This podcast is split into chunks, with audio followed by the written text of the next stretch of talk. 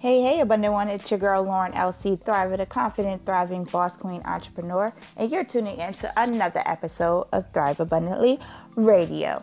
So, we are wrapping up this topic on inadequate self imagery.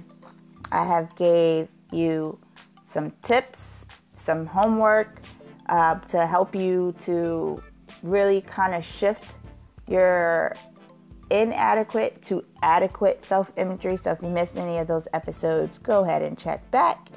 And I had you really also do an interview style with those the closest to you so you could do some self analyzing uh, based on how others perceive you. Because at the end of the day, not that it matters what other people say or anything like that, because if you don't have the great image and the adequate self image of yourself and you think highly of yourself, it doesn't matter if everybody has an adequate view about you and, and a uplifting sense and they look at you as beautiful and empowering, etc., and you don't think that you are, then it serves anything. But on the reverse, it's important to kind of just get a good understanding, not take too much and overvaluing what others say, especially if you, you use any kind of disempowering views that other people have of you and it disempowers you. Now, it's important to kind of hear out what other people and how they perceive you so you can use it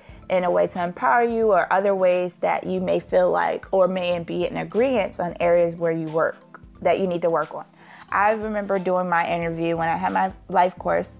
I interviewed other people and just asked them certain things. And of course, you'll find those who's closest to you. Some of them would speak about old ways about me that I would work on, that I've worked on already, or for the most part, everybody had really great empowering things. And then I asked for areas that need to work on. Some of it was, majority of it actually, was very like constructive criticism and it was really areas that I kind of knew in the back of my head and I knew it's something that I needed to work on, but hearing it from others and that's how I was being perceived really empowered me to work on those areas that I was already kind of saying to myself that I needed to work on. So I want to talk about the dangers, the dangers of inadequate self imagery. And if you do not work on them, you do not take action to really work within yourself. Like I said, you have to disrupt your soil. Um, what are the action steps? I remember Tony Robbins talking about this. I think he has an episode called The Edge, and he gave seven steps on how to shift and change.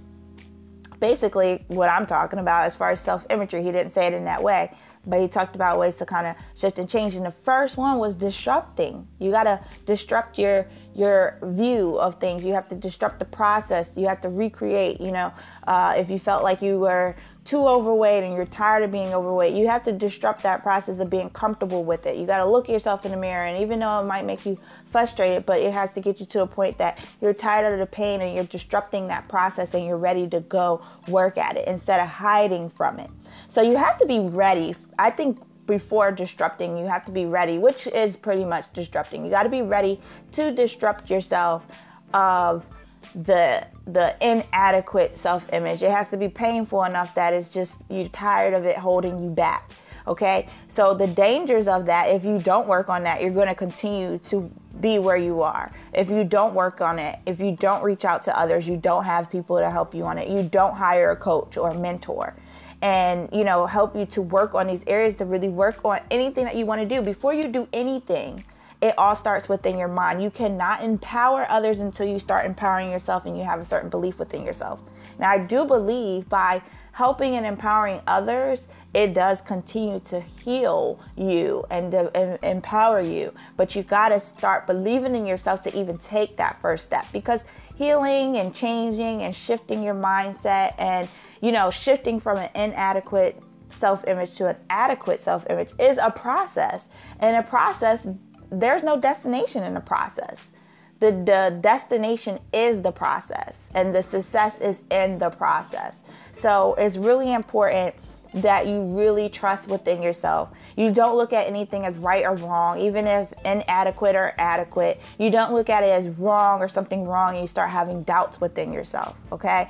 So if you really want to start growing and start building a business, you know, you, you want to get out there and expand your business, especially online, you need some really working on, you know, help with nourishing and opening and working on your mind. You need, you have some blockage in your way that's stopping you. These are things that I really help and work on with my clients. And I love to see when we grow to even get their, their book out, you know, um, even get to the point that they started their, their mentoring program or whatever the case is that we work on. It's such a rewarding feeling for me. And if you are stuck in that place definitely reach out to me. You can go to my website at thrivewithlc.com at the bottom you see where you can book a call and you can go from there. All right so that's my time here. You have an amazing amazing weekend. It's lauren lc thriving a confident thriving boss queen entrepreneur.